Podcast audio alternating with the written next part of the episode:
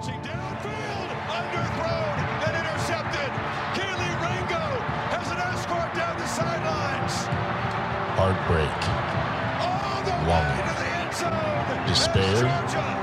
And Let down. cover the Crimson Tide. choke. These are words Atlanta sports fans are all too used to Two hearing. on the way. Chopper out to Dansby. Until Dansby, now. Dansby throws to first base. Is this happening? No more negative expectations. No more playing the victim. No more fair weather freeloaders. No more. 38-yard field goal by Morten Andersen. The hold, the kick, it's on the way, it's up and it's good. The Falcons are going to the Super Bowl. The Falcons are going to the Super Bowl. From the Mesmerized Studios in Woodstock, Georgia, Believe Entertainment proudly presents Believe in Atlanta Sports with your hosts, Robert Taylor and the Commissioner, Mark Rich. Hello, Atlanta sports fans, and welcome back to the greatest show on earth. Not the greatest show on turf, because we're just two dudes at a desk in a room. But as far as the earth goes, you're never going to find another Atlanta sports podcast quite like ours. And welcome back from what was an exciting weekend. Not everything played out how we wanted it to, but the biggest one that played out was Georgia toppled Tennessee. The willing participants, the volunteers, go down.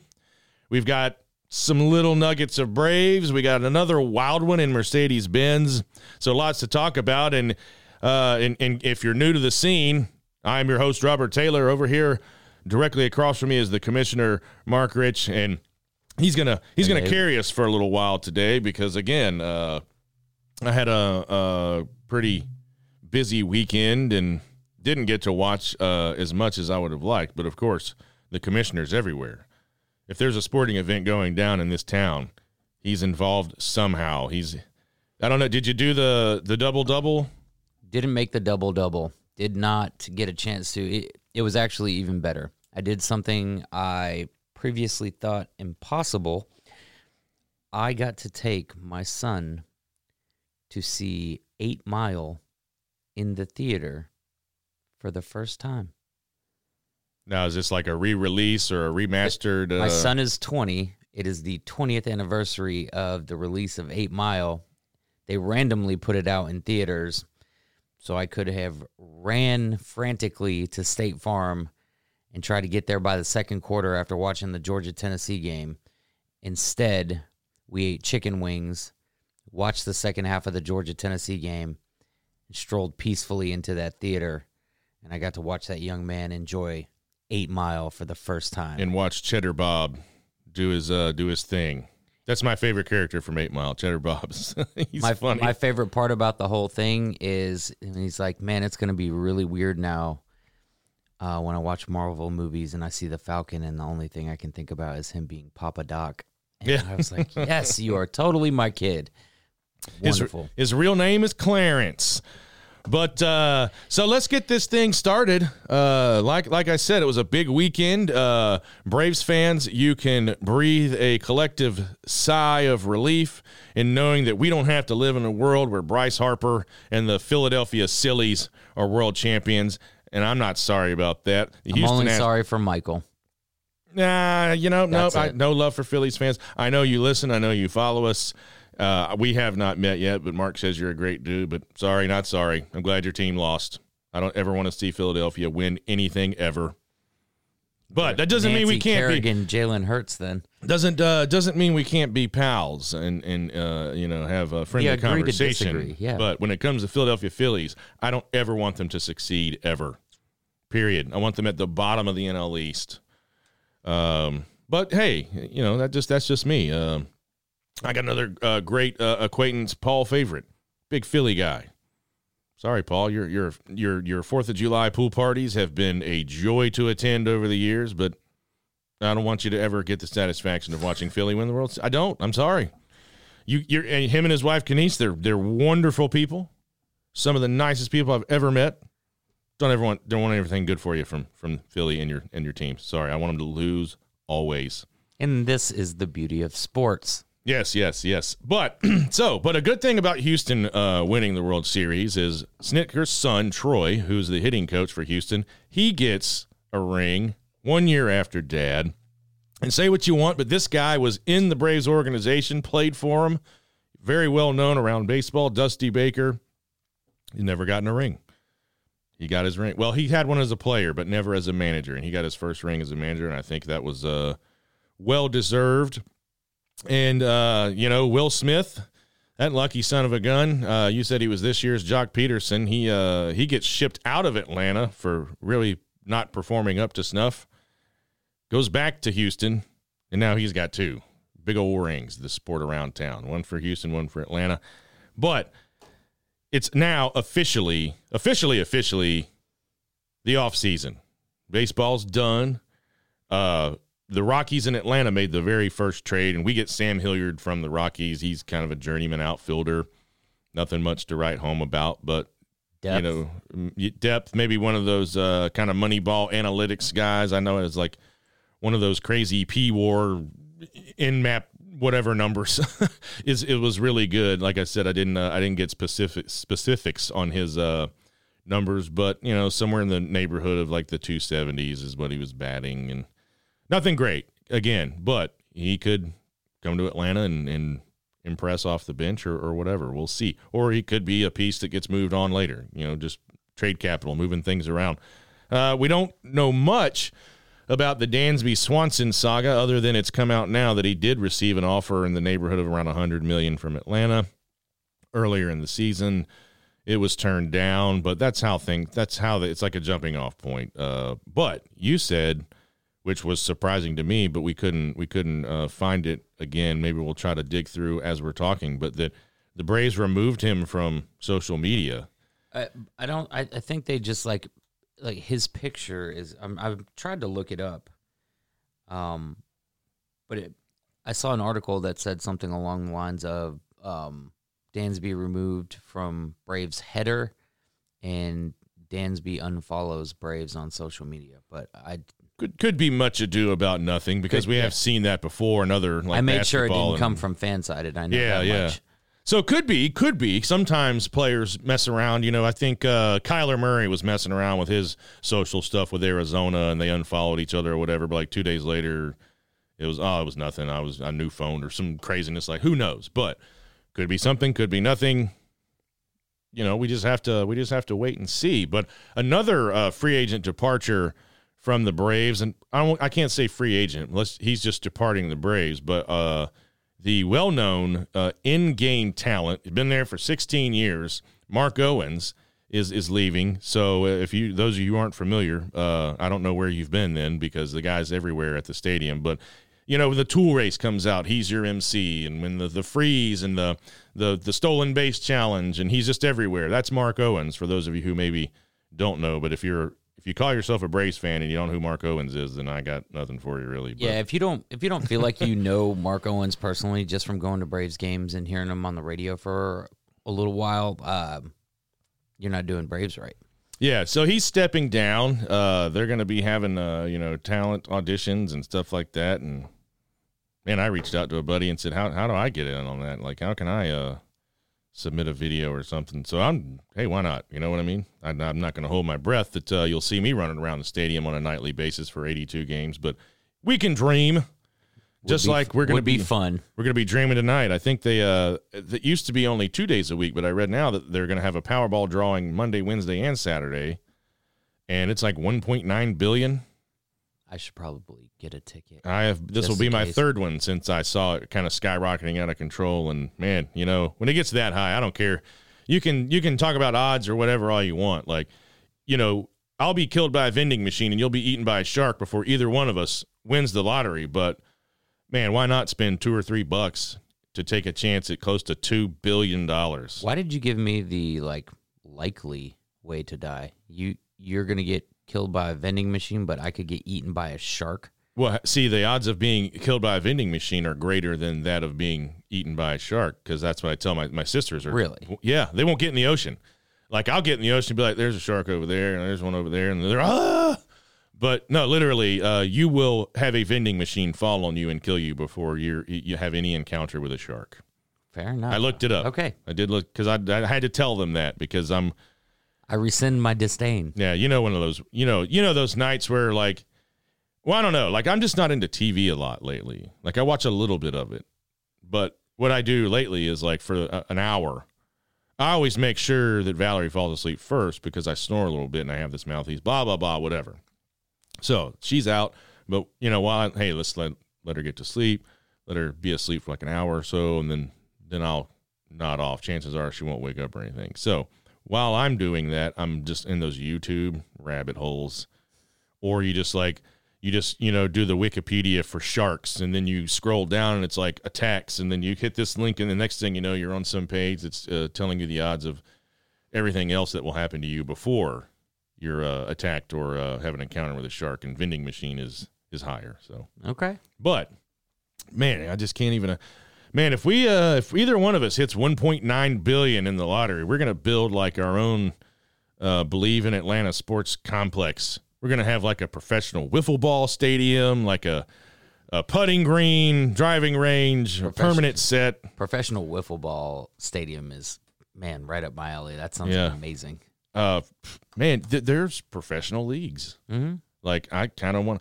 Now I would be terrible at it because those guys are. I mean, you can't hit them.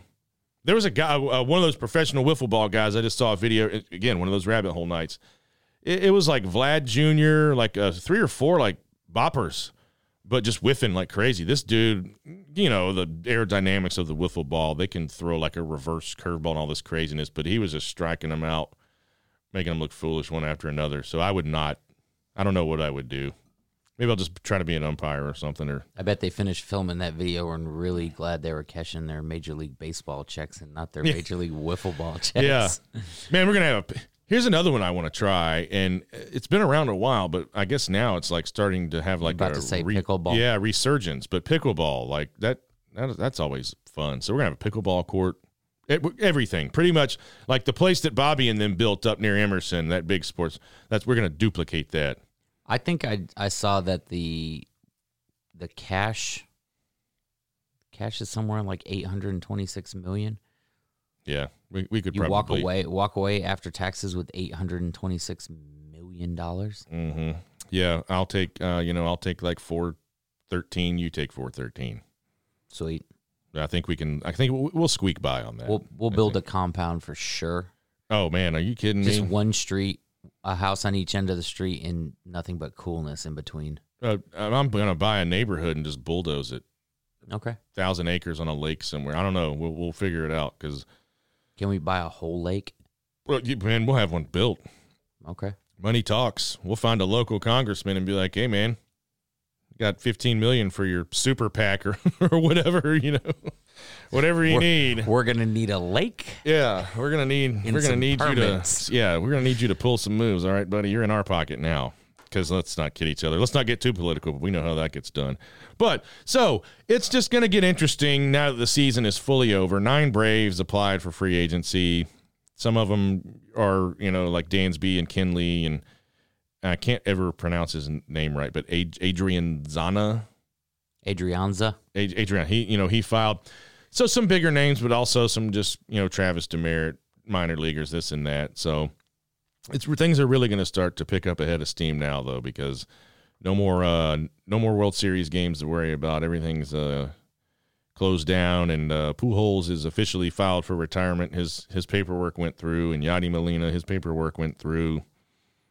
I don't know why I'd mentioned that. It just kind of popped in there because, I saw it. But because yeah, I know why you mentioned it, but well, because Pujols had a really cool season, so he's on the top of everybody's mind. But it's it's getting to that point in our lives where the dude's kids are coming up. Oh, don't even get me started, man. Like Dante Bichette's kid is playing, Vlad Jr. Yeah, I mean, We've already seen Cecil Fielder's son play an entire career, get hurt and retire. yeah, You know, so it's weird. Uh, Chipper is Chipper is uh, in his fifties.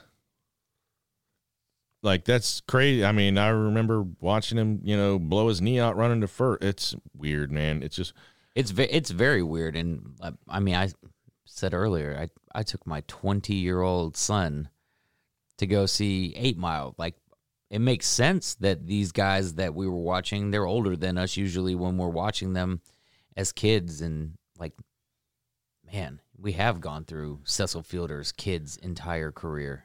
Holy Yeah, shit. it's it's just weird. Like we were, you know, at my buddy's thing. He turned forty, and my girlfriend was like, "Okay, who's who's what here, as far as age?" And I was like, "Well, Reeves is the oldest. He'll be forty six soon." And I was like, "What?" And I was like, "CJ." I said, "I'm next, actually." Then CJ, then Carter, and and I was just like, when, "How did?" When did we get here to where like you're 43 and, and you're having your first child? Uh, this is my friend CJ and his wife Christine. I'm just like, where? What happened to our 30s? They were talking about a, another game that we went to all as a group, and they were like, "Oh, that was 2016." I was like, "What?" The Carolina game, the the Chick Fil A game in, in the dome, Carolina, uh, Georgia. That was 20. I was like, "What in the hell, man?" It's really weird. I I I've stopped doing it, but I used to apologize to my mom a lot because uh, like man, I'm I'm 42 and like I spend my day uh, trying to figure out how I can make it to all these sporting events and do these things. And I just, you know, as a kid, you don't you, you see your your parents as something completely different, not human beings Yeah, that right. that have lives and wants and needs and all that kind of stuff. But yeah, man, it's uh the they seem to be flying by. No kidding. But, uh, you know, speaking of flying by, what's flying by is this college football season. It seems like we build up. I know we've said it before, but we build up all year and then we get here and we turn around and, and we're looking around and, and Georgia's 9 and 0 now after knocking off those flea bitten volunteers. And Georgia's defense said, no, Nolan, no problem. Meet Marvin Jones Jr. Exactly. The dogs get after Tennessee. And man, a lot of things that I talked about happened in this game. The battle for third downs. Tennessee lost that miserably. Oof, it was beautiful. Georgia sacks Hooker six times, and that defense collectively had eight for the whole season ahead of that. The noise, I know you and I talked about, you were like, I wonder how many Tennessee fans. There was like a thumbnail size group of Tennessee fans in there. Everybody else, you were saying, you know, do you think Georgia fans or some of them may sell their tickets? Some of them probably did, but my sister took a new job and her new boss had four, like a bunch of tickets and took them down there. I had some other friends and they said it was so loud, like unbelievably loud. And all you can say is Georgia stepped up in the moment. Like I didn't think they weren't going to, but I told you before we went on air when it was twenty-one to three. I called it. I said we're going to win. I, I was like Tom Hanks in uh, a League of Their Own. I was like we're going to win. You know, and and man, they just and I said they Georgia had to come out fast. They had to smack them in the mouth, and that's what they did. They intimidated the hell out of Tennessee. I've been reading, you know, Josh Heupel uh, Hooker, all all the players, they were just like, man, they were way more physical than Alabama. Jalin Hyatt specifically said that, and I man, I was like, sweet. Yeah, I mean Georgia just came out and and showed you, hey, you you want to be on top. This is what it's going to take. This is what it looks like, and and they've buckled under the pressure. Seven false starts. You know, Hooker So cou- loud. couldn't get into a rhythm. Like he just was not. He said he was comfortable in the pocket, but no, you weren't. Because if you were comfortable in the pocket, you wouldn't have been sacked six times, and you wouldn't have you scored only thirteen points when you're averaging over forty nine a game. You threw for zero touchdowns. Yeah, they got after you all day long. Georgia never let up, and I just want to say I'm proud of the entire fan base for for not that they don't always. You know, Kirby says it every week. These fans are elite. They travel well, but man, to show up like that. Not that I doubted it. I was just, you know, you just kind of wonder sometimes because we still, everybody still has that tiny little PTSD, Georgia, you know, th- that scrap of, you know, the old teams. Because if Mark Richt coaches this team, Tennessee wins. I don't care what you say. And it's still hard to imagine that Georgia now are the kings of the SEC. They're the kings of the nation. They're the team to beat. They manhandled Tennessee. They manhandled Oregon. They had some other close games, but everybody else has had them. But Georgia is now it. I don't care what anybody says. And we, we, and I said I was going to ask the question: Does this mean that the uh, awful reign of terror that is Nick Saban and the Alabama Crimson Tide? Everybody talks about it, but is it finally closing? Is that window? Fi- and, and I'm I'm going to agree with Paul Finebaum and say yes, it is. Nick Saban has looked lost at times. Uh, he's looked miserable. He he has admitted he doesn't like the state of the college football game. He doesn't like NIL. He doesn't like that he doesn't have that kind of control over players that he used to and they're pulling up to practices in Mercedes and like it's getting wild. And I don't like some of it either. And I guess somehow, you know, Kirby Smart, Paul Finebaum was like, if you want to see what Alabama looked like in their like just prime at the peak, the, he's like, go look in Athens now. Kirby Smart has said we had zero transfers come through the portal. He's like, but everybody here, I mean, they are, they couldn't be drinking the, the Georgia Kool Aid any more than they are. I mean, they are just down in it every day. And I don't know what Kirby and his crew are doing differently, but it does seem to some degree that Nick Saban has lost control of that program a little bit. And he and he's not that. The players don't fear him as much as they used to. And and we've been slowly talking about this the whole time about how like even in the even in the off season, like Nick's slipping, like some of the comments that he's making and and like the uncharacteristic things that he's doing, where you you would never see this from him in the past. I don't know if the the, the lack of institutional control over the play I, I love that word um, over the players um, is causing maybe that's causing like severe frustration and that's that's where it's it's coming out. He's got to he's got to vent that frustration somewhere and that's his press conferences are being affected. And you can certainly tell on the football field. And not just not just losing to LSU but it's it like you you had to try to outlast you know Tennessee who normally you have mind control over Tennessee. Your players your players told the media that it was different they were yeah. nervous your players told the media that you were nervous about Tennessee now everybody knows well he's getting out coached Brian Every- Kelly out coached him Jimbo Fisher out coached him Kirby Smart out coached him you know what I mean like Used to be, and he had miscues, but he mismanaged the clock like crazy in that Tennessee game. But he used to have that complete, like you're talking about, just Yoda like dominance. That Darth Vader, just like I'm Nick Saban and you can't beat me. But when you talk about that, that uh, the switch, the transfer of power over to Georgia, it, it used to be you you'd play good against Alabama for the first half and be like, shit, what's Saban going to do in at halftime? Now I watch a Georgia game and eh, man, it I just think about last year and I think about no matter what, I think about the Tennessee game last year. Tennessee came out gunning in the first half, and we hadn't seen anything like that yet that year. We hadn't seen anything like Tennessee's passing attack.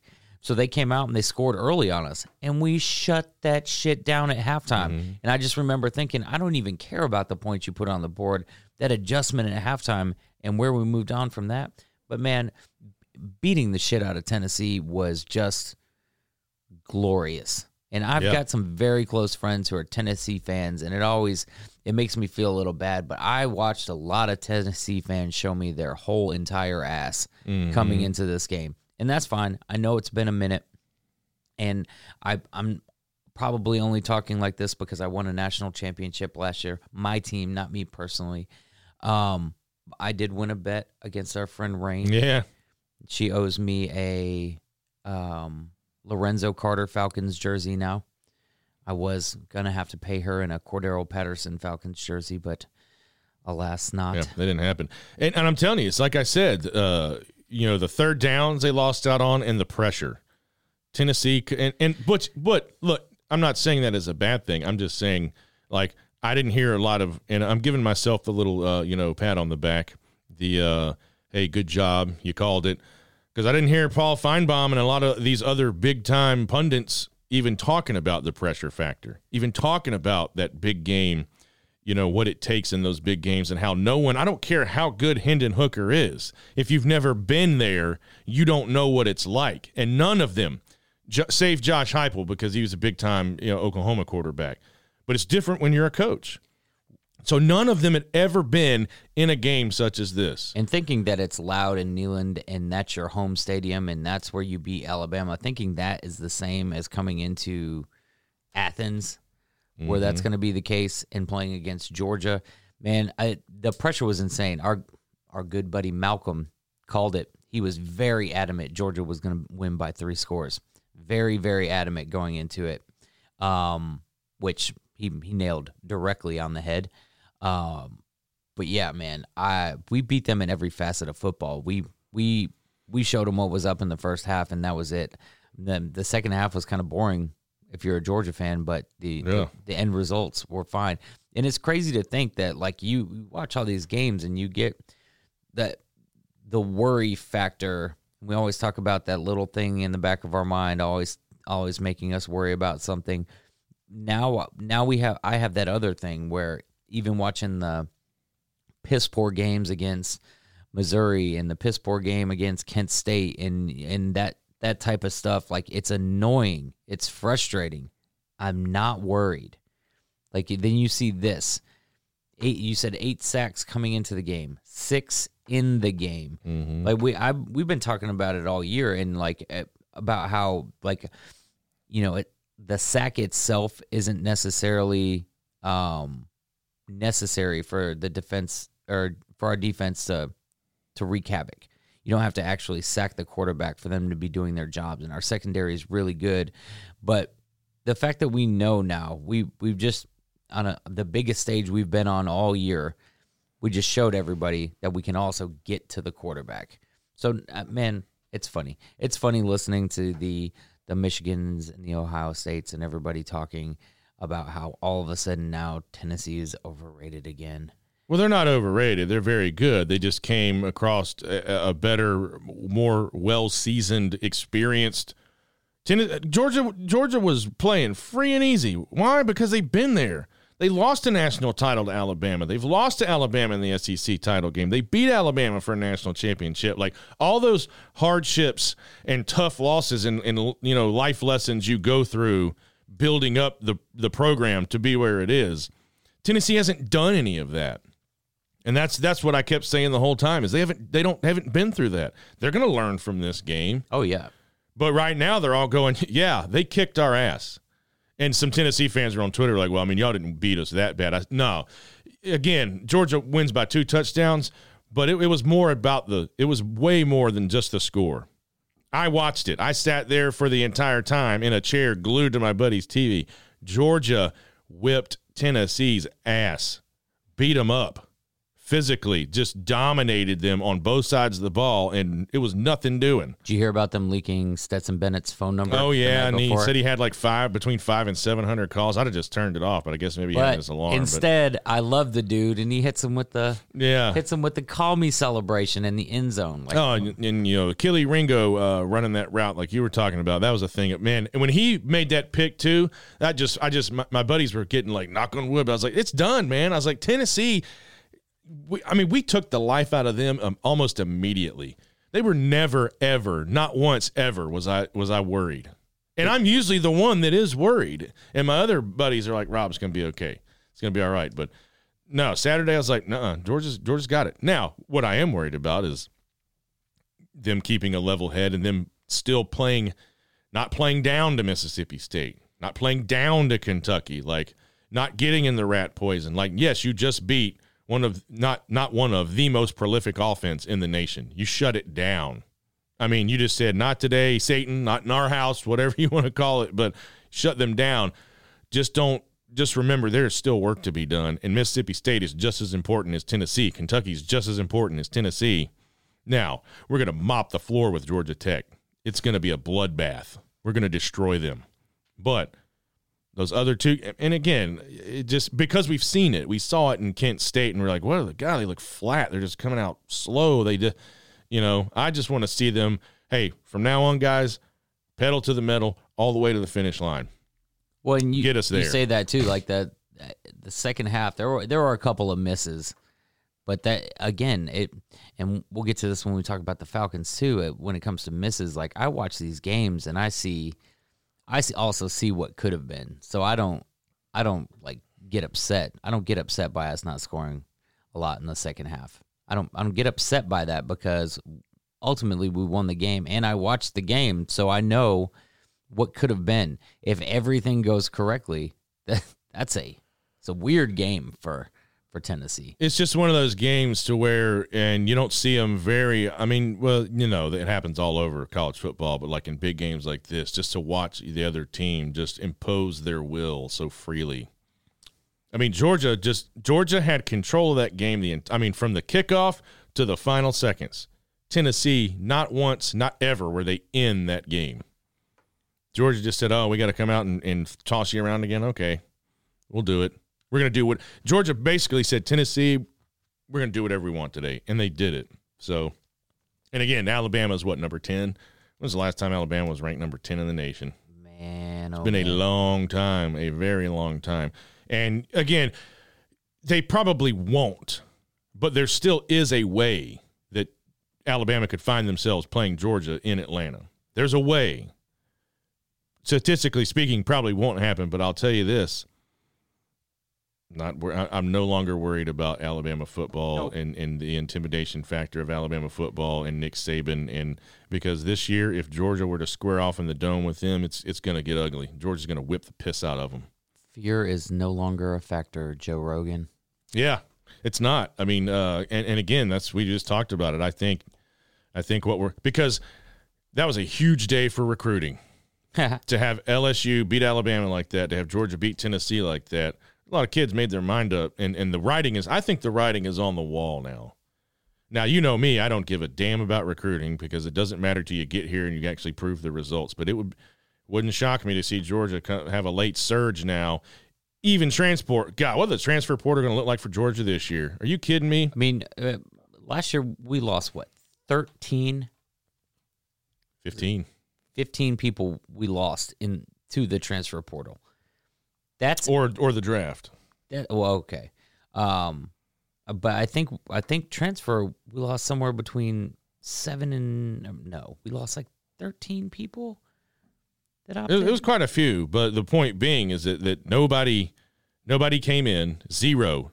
Georgia had zero people come in through the transfer portal, and it just goes to show you what a what a you know just elite premier program Georgia's running over there, and, everybody is kind of taking up where Jordan Davis and those guys left off, and kind of explaining. Kirby said it himself: complementary football everybody played for the other guy. There's no superstars. I mean, there's superstars on that team, but there's nobody with that superstar mentality.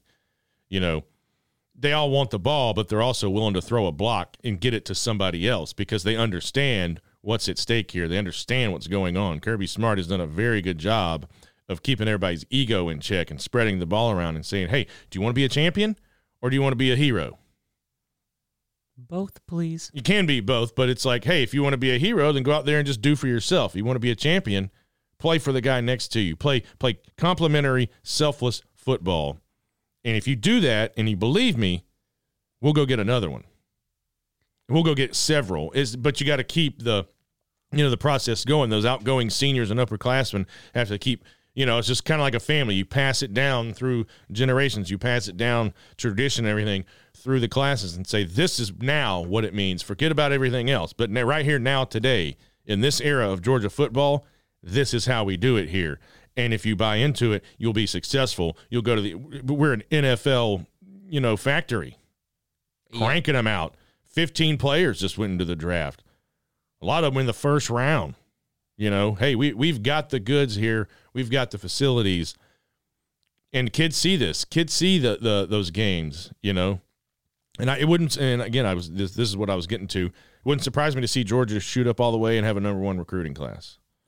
No, it won't. That wouldn't shock me at all. And I know you. And I just want to correct it for everybody. It's not that you don't care about recruiting; is you don't invest yourself into recruits until they get to school and start playing football. Yeah, so we start seeing dividends. Like I don't watch it. I don't. I mean, I'll go if they say you know Georgia signs number one ranked running back nationally. I'll go. Oh, uh, Fred Tate. Okay, he's from Rockville, Maryland. Oh, Dad had a cup of coffee in the NFL. Okay, cool. I don't care about his stars. I don't care about what he did in high school. I don't care. We get here and get we'll here see. and you know look because look at all the stuff that's gone on, especially at Georgia. Anybody remember? And I say this is my go-to constantly because he was probably the biggest disappointment in recent memory for me. Jasper Sanks. he was going to be this juggernaut of a running back. Wah, wah. We got him instead of Jamal Lewis. Isaiah Crowell was going to be this monster. I mean, Georgia stole him from Alabama. Then he has trouble here. Uh, I can't remember what exactly went down. Unregistered pistol under his seat. Yeah, so he had some trouble. Then he leaves. Now, he did okay with the Browns. He, you know, he's. I think he, He was a really good running back. It just yeah, but never, never came to fruition. All these, so all these, and, and you look at a Jordan Davis who was a three star, and he becomes this, who he is with the Eagles now. Like he's, do- he's probably might win Rookie of the Year. He's dominating, he's a he's just You an know. awesome human being. and so that's why I just don't care anymore because you can No, have all fair. the stars in the world, and but I that's that stuff intrigues me. I I enjoy the recruiting battle. I enjoy seeing like I enjoy placing.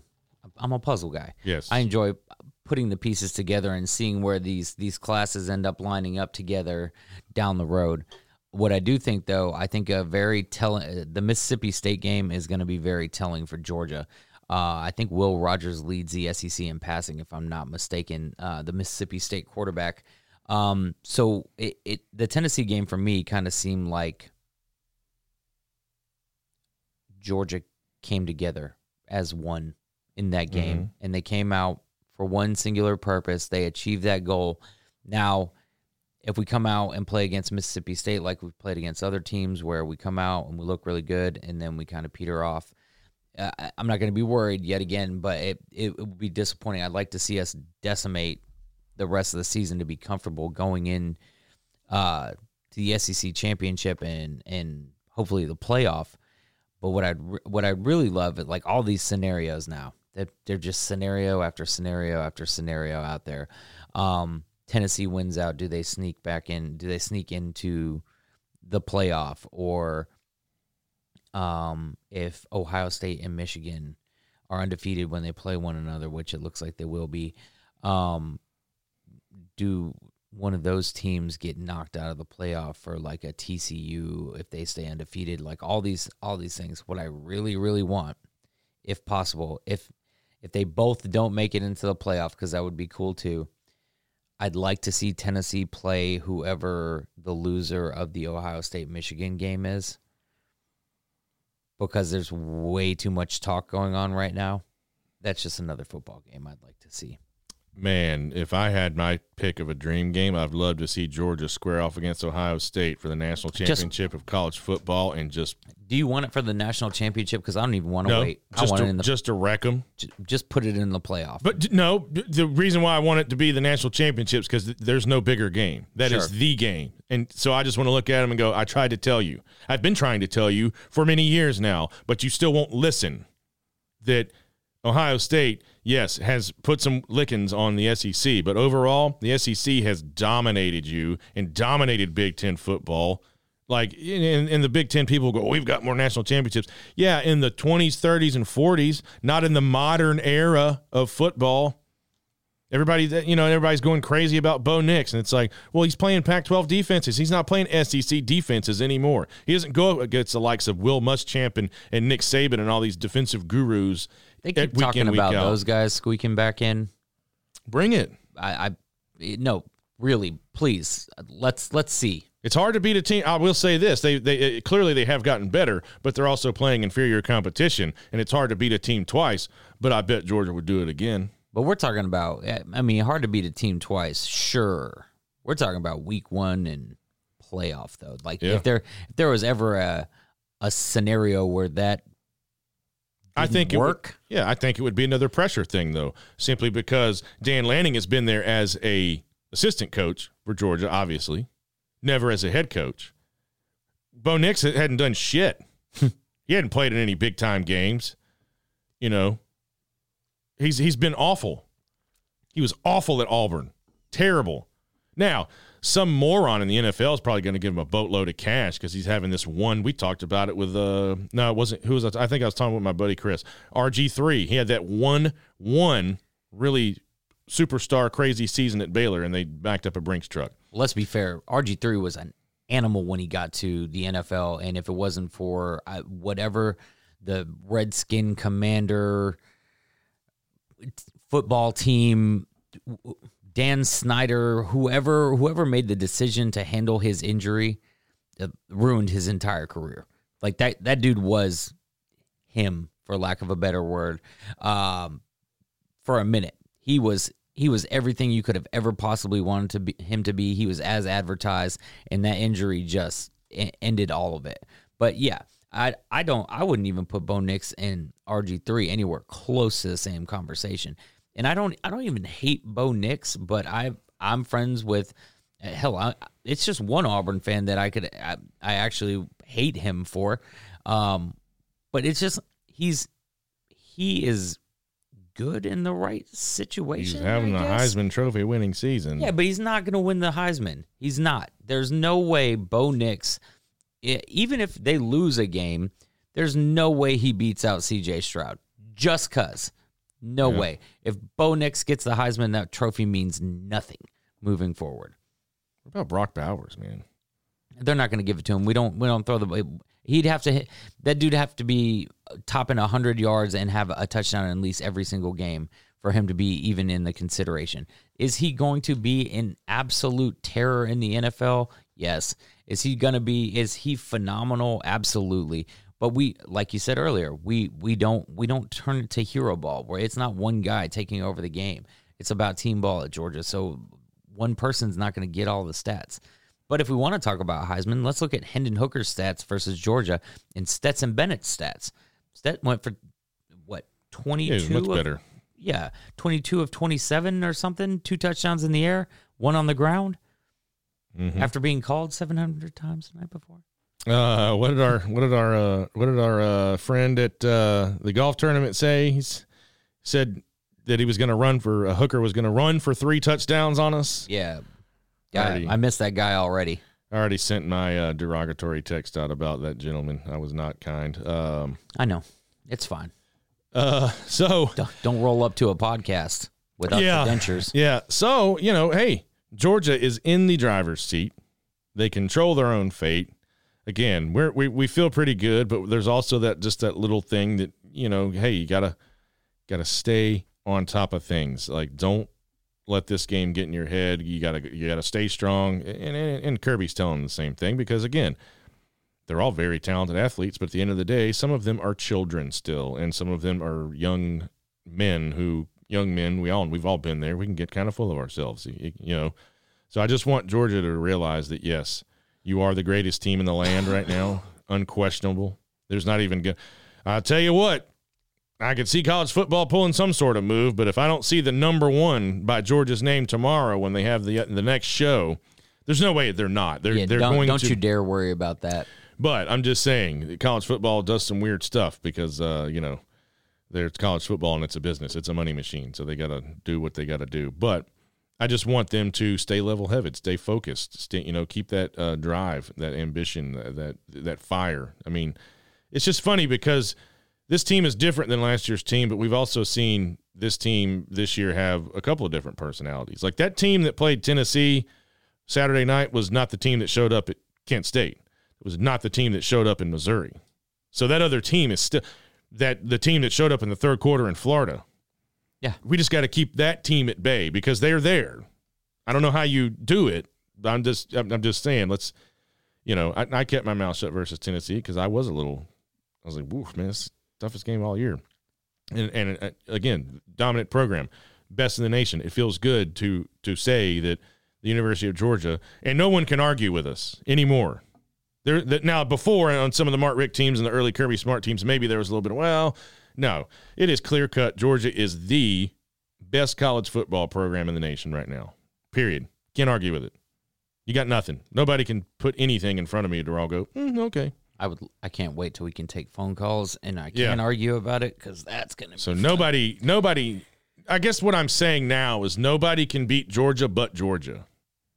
They just have to, you know, stay level headed and, and, and keep their eye on the prize. That's all. That's all I got to say about that. Keep your eye on the prize, Georgia, and we're going to be just fine. We can take on anybody. Thanks, Kirby.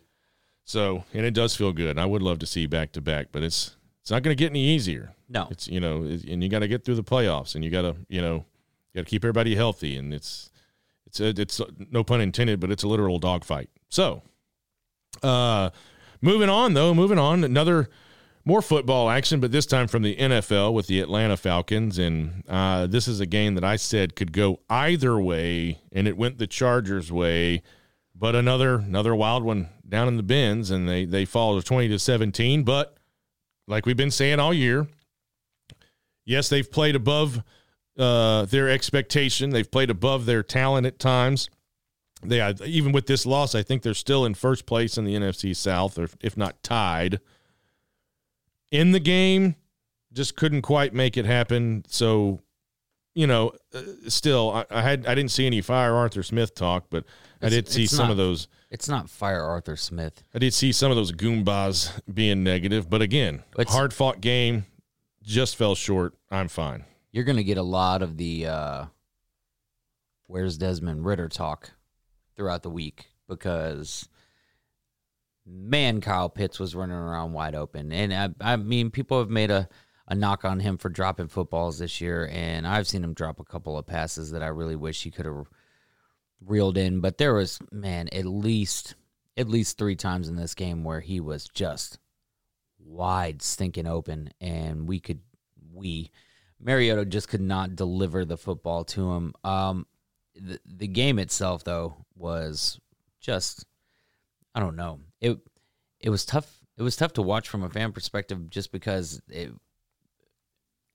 ah, Man, it just it, there were so many misses. We could see you could see the potential of uh, like the the long passes that Kyle Pitts, Pitts missed were like unquestionable touchdowns. He had such space, nobody was going to catch him, and you have to just go back. I mean, honestly, I watching Khalil Mack rip the ball out of Drake London's hands inside the ten yard line and running it back. Now we did didn't score any points off of that turnover, but like man, we were right there on the goal line. Koo misses a field goal. Like so many crazy things happen coming off the Panthers game. I like I, I just wasn't ready for it. I brought I brought fan of the show uh, Walt Baby Love to the game. He's a huge Chargers fan. It's his late birthday present. So we were in the building. So I mean, half the game we what we don't do great eh, right now is defend the pass, and we were actually holding our own in that respect. We were running the ball at will. Um, it looked like we had the game in control early, and then I don't, I don't know, man. It makes me want to go study more about football and learn more about coverages and more about the X's and O's because it just seems like we hit some sort of soft zone every time it's a passing down and they, they eat us up. It's death by a thousand cuts, the underneath routes. And I feel like this has been happening forever. Um, and but Justin Herbert is a phenomenal quarterback. So if there's a guy you don't want to let, you know, get loose like that, Austin Ekeler is the team's leading receiver out of the backfield.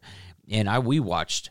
Um, I mean, you know, I've had season tickets next to the same guy for uh, quite some time now. So and he and I, he and I talk during every single game. So at this point, it's just like a, a quick glance over at each other and a shake of the head, like, damn it, not again. They're out here running, you know, plays that we run in Madden to score on us because oh look look what's open. I know exactly what play to run for this, and and so and, but again we stayed in the game the whole time uh, and bless his soul. I hope he's not getting crushed for this, but Ta'Quon Graham picking up that fumble at the end of the game, running it down the field, and just losing the football. Like poof gone. David Copperfield was somewhere in the building but losing that ball back to them uh man i don't i don't know what that feeling's like. I don't know what that scooping that football and running with it would feel like to the big man but damn it. You know we had the the ball back in our hands could have run the run it down the field let Koo redeem himself. But anyways here here we are another hard fought game. Um we ran the ball effectively. Cordarrelle Patterson's first game back.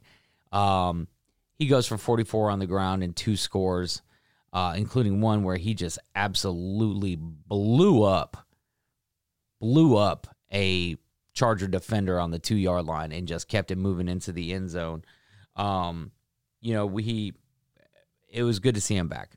They didn't overuse him uh, in the game. I think he caught one ball and rushed the ball 13 times. So not not a hell of a workload. We got a short week. We're playing Carolina back on Thursday. Um, but yeah, man, disappointing. I, I don't want to pile on Mariota. I don't want to do what I feel inside, but it, it I, I wish I wish the confidence was there in Ridder. I, don't know what it is because I'm not privy to this information.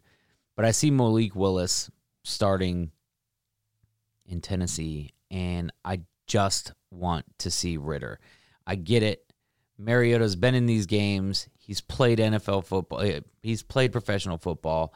He there's no learning curve for him. He knows what's going on. So I appreciate that about him. He is extending plays with his legs. He I, I mean, At the end of the day, this is what you have to say, and you'll hear it from every football coach around. Arthur Smith and his staff and, and the organization feel like that Marcus Mariota every week gives them the best chance to win, and that's why he's starting. sure, but And to me, I'm just like, okay, if if that's what it is, okay, fine. Well, So okay, you know, we'll see Ridder when we see Ridder. And again, people have argued like, hey, they know what they have in Ridder, but they don't want to put him out there in these situations. They don't want to. They want to bring him along slowly because he is that good. So either way, it's just like, all right, yeah, it's beating you your head against the wall. But again, another loss in a very winnable game. It's, it's not like I mean, aside from the Bengals, Falcons aren't aren't out here getting boat raced. No, but you know, I think another thing too that a lot of and maybe even you and other Falcons fans are, are a little frustrated because the carrot is being dangled of hey, hey, we we're kind of good, so we want you know uh, uh, we want to be better, you know, or, or that's why everybody's hey, it's Ridder time, it's Ridder time, you know. If the Falcons you know had had lost twenty to nothing yesterday, or you know they they'd gotten beaten by the Panthers or or whatever. It's hard when you know you're in games and you feel like maybe the reason why you're not getting over the top is quarterback play. So I mean, Well, I don't know. If, if we're in, here's here's my thing. Eh, we are we imposed our will. Granted, the Chargers have one of the worst, if not the worst, run defenses in the NFL right now. it's bad. We are five, four or five in the league in rushing offense. This plays to us very well. So we run the ball at will. We killed almost the entire first quarter. We just kept the ball and kept running the ball and, and just ran clock, but we also scored. So when it comes to a point to where we're using that to throw the ball, which is great because our running game should open up the play action. It should open up the passing game for us.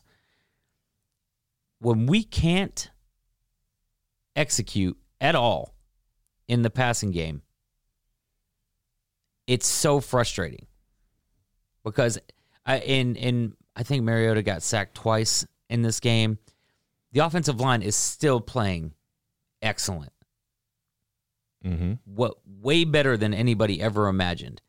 It's the frustration is like if is he giving us enough on the ground or just from veteran leadership that we like we don't want to have the conversation about bringing in the young guy to see if he can connect on these throws because I'm I'm I don't know how much of the highlights or the game or what you got to see but I'm talking about wide open Kyle Pitts. Wide open at least three times. And balls, and some people were saying that Pitts might not have been running to the same place Mariota thought he would be running to. Damn it, I don't give a shit. You're watching him run clear across the field. Throw it where he's going. He's wide open. Look, throw. I mean, those are those are deep routes. You're not closing your eyes and throwing the football. You're looking around. You see where he is. You're throwing the ball behind his ear. You know, I'm I'll, I'll, I'm going to be the guy that defends Marcus a little bit, That's just fine. just because you know uh, why not play devil's advocate. It's it's easy to see the the field watching, but uh, you know, kind of like the guy that had the the Michael Vick roller coaster ride. You know, they strap him in and the lights come up and he's going down through. I mean, when you're there in the moment, like it's so fast. Like we can't, you and I or anybody can't even imagine how quickly an NFL play unfolds and has to be executed. So maybe he really isn't seeing them, or maybe his downfield vision, you know, he's just not. But you're saying those things right now. Maybe they're not Yeah. Yeah. I mean, but And- I'm just which is fine, and I'm not taking. I'm. It's fine. I don't dislike Marcus as a player, but I, if in this situation that we're in right now, I need that. yeah, we of need that. I mean, but look at it though. We're not the only team going through this. The Buccaneers are awful, but they keep trotting Tom out every week because they feel Tom gives them the best chance to win. The Packers are terrible. Now, again, somebody will go, well, Rodgers doesn't have anybody to pass to. Well, you know, you, you work with what you got. I don't know what you need to do to get, get in the film room with your receivers, do the extra work, do whatever, because they're still he wants to yeah, they're back. still NFL athletes. But Aaron, Jordan Love, I'm sure people are in Green Bay going, "Where's Jordan Love? Where's he? Can we get him out here? This this guy's terrible. He's too worried about going to ayahuasca retreats and uh, getting his chi right or what. I you know, who knows? But so again, for whatever, and and that's you know me, I'm always gonna be that guy that's gonna come on here and say, "Hey, guys." As much as you may want Desmond Ridder, we have to sit here and, and watch it because they are professional NFL coaches. And we work at Publix. but I'm not saying we don't. I mean, because you and I, God, we talked about things uh, that would happen in the uh, Tennessee game, and we were right. We talk about things that happen in baseball, and we're right. The you know, so we're not. We know more than the average bear, but I'm still that guy that's just like, hey, it- it's going to be Ridder time when it's going to be Ridder time. So and I defer. I defer to coaches all the time. I Yeah. know they know more than I do. I just, man, you you watch it and you watch it and you watch it and you watch it and you. It, it's the it's the curse of watching the same thing and expecting a different result. Then you Yeah. start feeling like the crazy person. But it seems to happen all the time, and I, I don't I don't know what it is. Like I said, I want to learn more about the defense that we're playing because I don't understand it. Are guys out of position because you know you're down Keenan Allen and Mike Williams, so we're down AJ Terrell and Casey Hayward. Okay, let's call that a wash. You know, your two best wide receivers, our two best corners. We, we got Jaylinn Hawkins back for the game. What what makes us play back so we I, I just don't understand how many situations we were in yesterday where it was like second and 20 and then we gave up seven or eight yards and made it third and in long but manageable. And then boom they got one more yard than they needed every single time. Every time. I'm literally i just need to know the third down efficiency. I mean 50% I mean, it's it's so but at 16 third downs they got eight of them we 16 third downs. Yeah, you know, it's it's watching film is weird, man, and and trying to predict because a lot some of it is prediction. As a, a defensive coordinator, you're trying to kind of predict what the offense might do, and you know, do I need an extra safety in there? Do I need to you know uh, fill the box up? You know, here's the looks they're giving me. Here's how I'm going to try to defend it, and then they do something. You know, so it's well i guess i haven't kicked this dead horse either we got zero pressure yeah, zero so I mean, I that that you know. in itself is a problem you have a really good quarterback and we but again like i, I want to know more. Like are we not are, we not do we not know this? Do we not know that we are weakened in the secondary so we have to get some pressure. We have to throw herbert off his game. Like uh, again Dean Pees legendary. I- i get it. I'm just watching the same shit every week. So i i i want to know more i want more information i don't want to call this guy out or, or seem like i'm being a dick I think it's just talent, man. Uh, The Falcons just, I mean, you know, AJ Terrell is what they call a shutdown player, but he's hurt, you know, and we don't, we don't have, uh, we don't have Jordan Davis on our front D line. I yeah mean, but we, got grady jarrett clearly he ain't that good. Not He's- saying he's not good, but he's you know, double he's- teamed every play so take it for what it is You, gotta get more talent. Yeah. Oh, well, and I know that, but I'm just saying zero, zero pressure on the quarterback. Yeah, they're just, they're not executing. No, I know. But that's, know, what- so- that's what I'm saying. That that's the tough part. I can't I can't pick on the secondary all day long, even though it seems. I, I guess it probably skews the perspective that he has all day to throw. It, it's got to be the most miserable thing in the world to try to follow around a speedy wide receiver while his quarterback's just standing there watching, waiting for him to get away from you. For me, an NFL defense need, needs these things. Shut down corner, which in AJ Terrell, the Falcons looks like they have. Then you got to have, and, and maybe uh, Troy Andersen is this guy, maybe, but you got to have that crazy, crazed linebacker, that guy.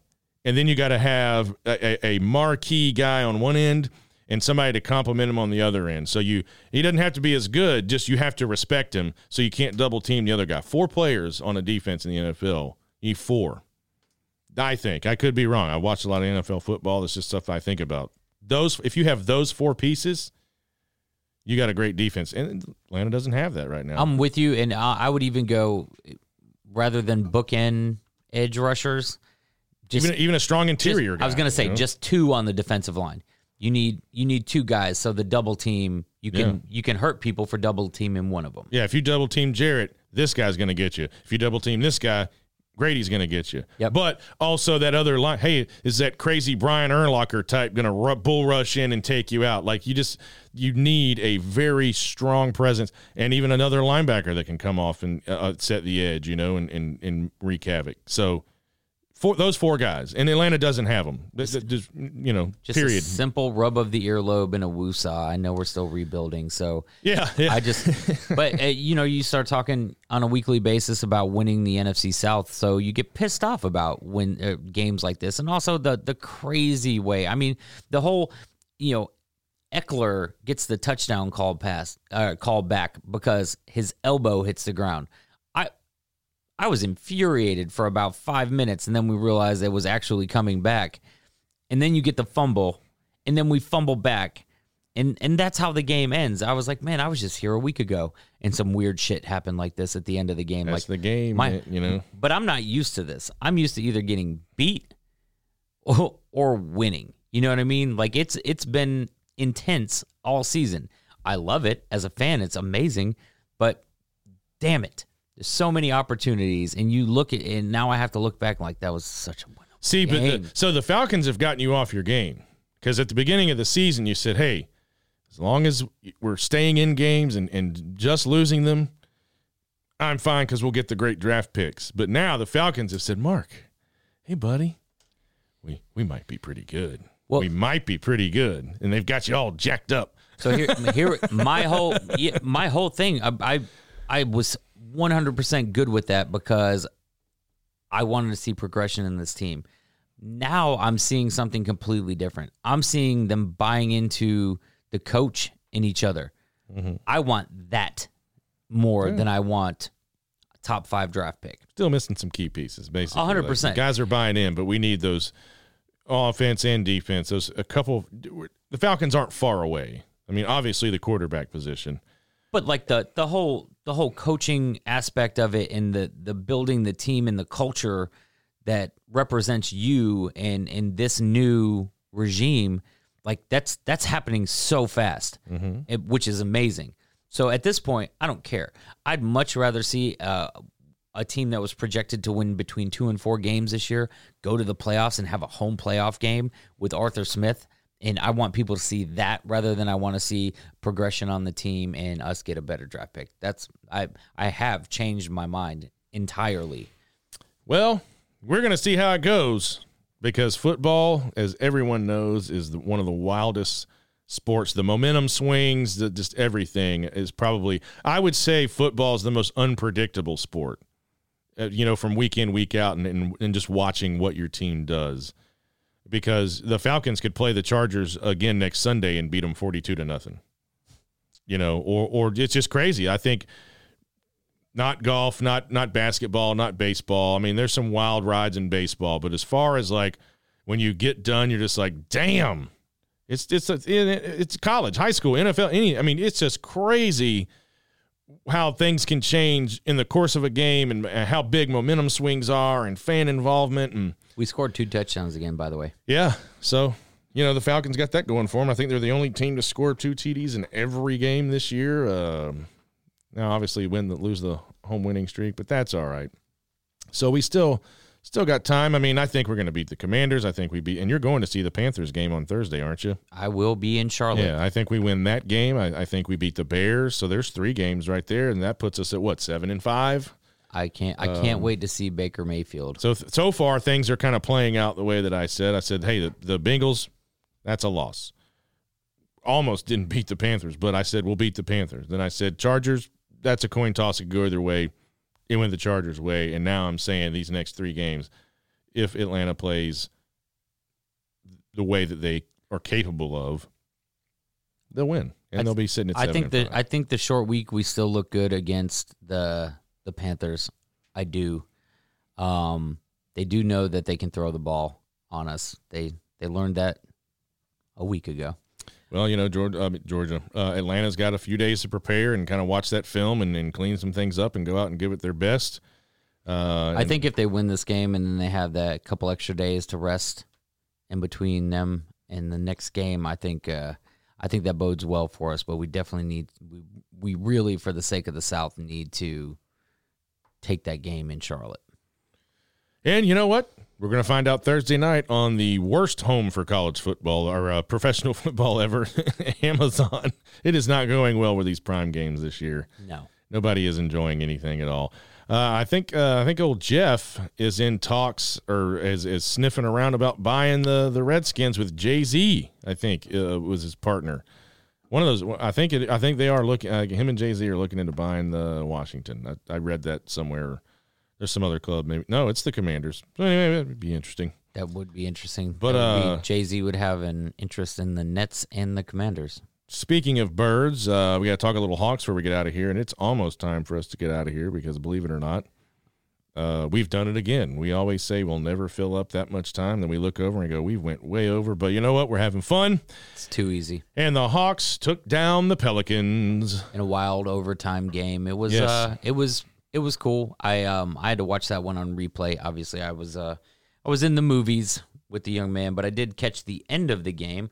Quite a wild ride. Another Dejounte Murray masterpiece, triple doubles, 22 points, 10 rebounds, 11 assists, 3 steals. Um that guy is better than advertised.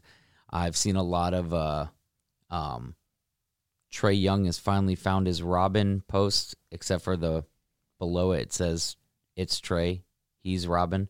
Um, I, I feel like they're gonna try to divide the two of them all season long. But either way, um, Murray goes off, uh, imposes his will. We get the game into overtime and finish it off. Trae, 34 points, 10 assists. Um, another game where Trae is in double digit free throws, shot 15 free throws, hit 14 of them. That is always a wonderful telltale sign for us because we have not been shooting the three ball well uh, at all this year. Um, the big story for me, Clint Capela, 21 points, 19 rebounds. I need that big guy all the time. That is, um, a, it- that changes the entire dynamic of the team. If we have, and I honestly don't need the 21 points. I don't. We can we can pay closer attention to getting the ball to John Collins, who's watched his points per game drop off over these past five games. Um, but again, these guys are playing as a team. However, um, when John Collins is open and when John Collins is in the right position, I'd love for us to be be getting him the ball. And I'm I'm still Yeah, sure. still chalking it up to growing pains with the team. Uh, glad we glad we got the W. Um, but as far as keeping everybody fed and making this, I, I don't want this to be a situation where now we have two guys that can that need to play hero ball, and when one's not getting it done, the other one's going to have to get it done. I want the whole team to be a part of it, but growing pains. You hear it in both of them. They they both talk about, and I mean Trae Young and Dejounte Murray both talk about how it's coming along faster than they expected, but damn it, it's it still takes time to Yeah. to nine get ga- used to nine one games another. in. Yeah, no, no, it's it's it's a good place to be. Uh, tonight, tonight we got Milwaukee. I'm going to try to sneak my way down to State Farm Arena. Eight fifteen tip. The Bucks are in the building. Hawks have an opportunity to be the first team to hand them a loss. Um, they uh they spanked us the other night, so I'd love a little get back this evening. Uh, tough tough team, man. But I I will tell you this: if Clint Capela plays the 19 rebound man in the middle role, it makes our life a whole lot easier. That means he'll be banging down there with Giannis and hopefully, you know, tiring the big man out because that guy is just an absolute problem every day of every week.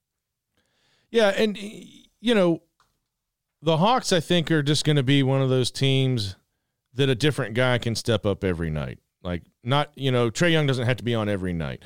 Dejounte Murray doesn't have to be on every night. But when the, if those guys are on, maybe Collins scores less, but I mean, they took care of the Bucks in the preseason and a lot of the same talent was on the floor because the NBA is a little different than the NFL or whatnot. So I'm confident the Hawks can can take the Bucks out. I wish I did, I have to go learn how to host trivia tonight because I'll be doing that for some uh, cash money, or I'd go with you.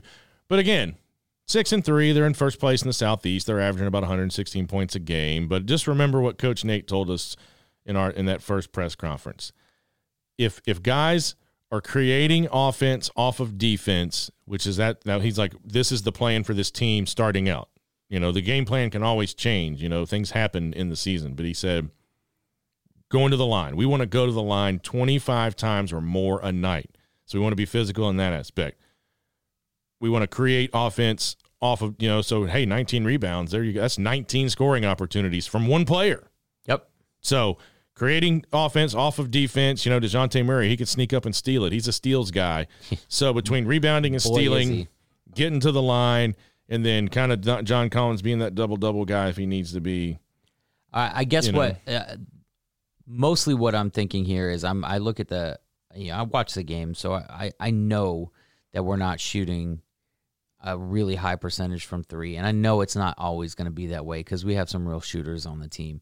I think what what's getting me here is that instead of taking all the threes still while we're not hitting them at a, huge clip if we focus on that if Trae focuses on you know getting to the line I, dishing the ball like it, it builds it'll it, it it'll happen organically. I don't want to i don't want to force things this early in the season when we're trying to work together um but shooter's gonna shoot that's Well, that's the thing too. to. You know, as a shooter, you know, uh, I don't know if they would agree with this or not, but I, you know, Steph Curry's not going to uh, get back, uh, not get a, get his stroke back. I'm not saying he's lost it. I just that threw it, I, I threw a name out there. You don't get your stroke back by not taking threes. You know, because Sure. Then, you're not, and and Trae said it. Maybe it's the same thing he said at the beginning of the season. Hey, I wasn't seeing the rim well when I started eyeing the bottom of the rim and started focusing on my knees. Like maybe because look, eh, the, that's the been, been the big thing so far is the Hawks start off slow and a little sloppy.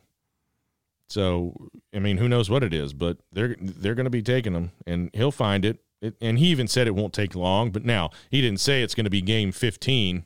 He just said it won't take long. So how long is that for Trae? I don't know, but you know, again, like you and I aren't worried because we're at game nine. yep But some people are, and we just want to tell you, Atlanta, just cool out. Six and three is just fine. There's uh, no need to, you know, play crazy Atlanta fan and, and ring the bells and run around with your shirt off, screaming like a madman that the, the Hawks are going down and we gotta we gotta get rid of Trae Young and, and fire Coach Nate and, and Dejounte Murray's just not who we thought he was going to be, and Oh, no. I just don't know about John We- Collins and Clint Cap- and blah, blah, blah, blah, blah, blah, blah. We've reached You know? the, we've reached the uh, in nine games we've reached the trade John Collins. He's just not that guy. We need another superstar here. Yeah, we've so- in nine games we've reached that. You can act that way if you want to, but I assure you that nobody in the Hawks front office, and I'd hate that we have to say this every day, but we're going to drill it into your head. We're going to drill it into your head that you don't have to be this way. You don't have to live life so so stressed out all the time. Stop stressing about the damn Hawks. Yeah, They're in first place. They're six and three. It's okay. and it's early. Yeah, it's it's so early. early. You know, same thing with the Braves fans. They did it in April. You know, hey, everybody relax. These are good players. We have good young talent in Atlanta. We have a good GM. We have good ownership. Like, just be cool. Deep breaths. Be like Fonzie, you know? Samuel L. Jackson told us to all be like, let's all be like a bunch of Fonzies. And what's Fonzie like? Cool. So, you guys be cool because we're going to be cool. And man, we will see you next week because Mark's going to travel. Somebody's got to do the dirty work of traveling to all these fun sporting events. And we've picked Mark. So he's going to go all the way up to Carolina. He has other business up there too. You guys are doing something else, but it was kind of like, well, you know, since we're there, we might as well swing by this game. What happened is Adam Sandler is Ah, yes. Friday night in Greenville, South Carolina. All right, I, I know I, I didn't want to interrupt you, but what say you meet up with Sandler get him a jersey, and he does his best Bobby Boucher.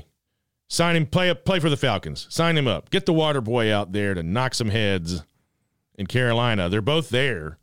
I'm just saying. We do need that crazy linebacker. just crazy enough to work. We do just, need that It's crazy just crazy enough to work.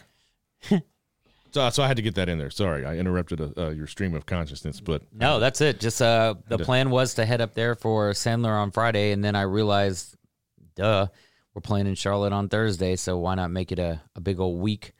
Good friend Paul going to his first NFL game with me. Take my son up there as well. It's gonna be a sweet little boys trip up to Charlotte, and then back to Greenville for the Sandman. That's Ric Flair country up Yeah, there. is. You're, in, Woo. you're in Flair Town. so I'm just saying, Thursday night, Sandler suits up for the Falcons, goes full Bobby Boucher. We destroy the Panthers. Then he has an amazing show in some arena on Friday night. We become best friends. I am Yeah. all of a sudden in gotta- all of his movies. You're in Uncut Gems Part Two. Sweet. I hope I'm the gem. Uh, so anyway, that's enough out of us for one afternoon. We'll see you next time, Atlanta. We love you. Take care. Peace. Do you believe?